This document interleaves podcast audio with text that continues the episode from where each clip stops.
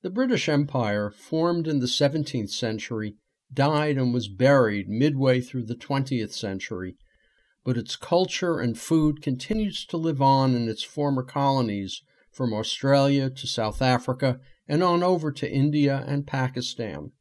Drinking tea, playing rugby and cricket, these remnants appear apolitical, but they were all exported via imperialism and racism.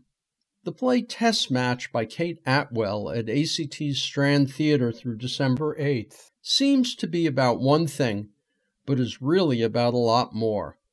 It's a rain delay of a world class cricket match between Team England and Team India. I should also say this is women's cricket. Pam MacKinnon, artistic director of ACT and director of this production. Bursting through a door come six people, three women from each team, wet, wondering if they will actually finish the competition of the day. And there's small chat, you know, chit chat.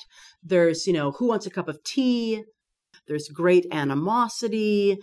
And then we sort of hit an impasse. Then suddenly the scene shifts to a palace compound in Calcutta around 1800 as two Englishmen, company men, work to devise cricket rules as they wait for an emissary from Bangalore to arrive. It's dabbling with not even quite the origins, but definitely some origin moments of various elements of the sport of cricket.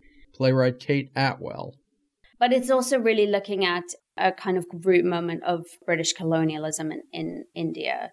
Kate Attwell has created a consistently entertaining play with dialogue that zings as it travels back and forth between political and personal issues.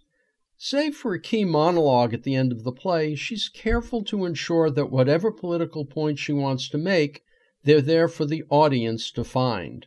It is about cricket temporarily, and then it moves on from that and lets go of that. And cricket is metaphorical in the play's concerns and functions as a way to, to think about and reveal and talk about the various kinds of systems that control us, control us in society. The two segments are very different in tone.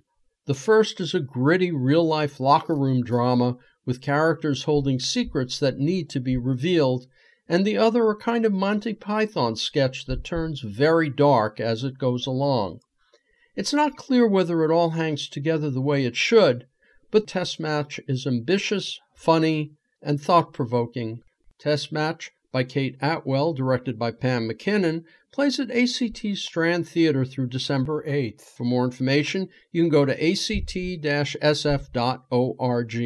I'm Richard Wolinsky on Bay Area Theater for KPFA.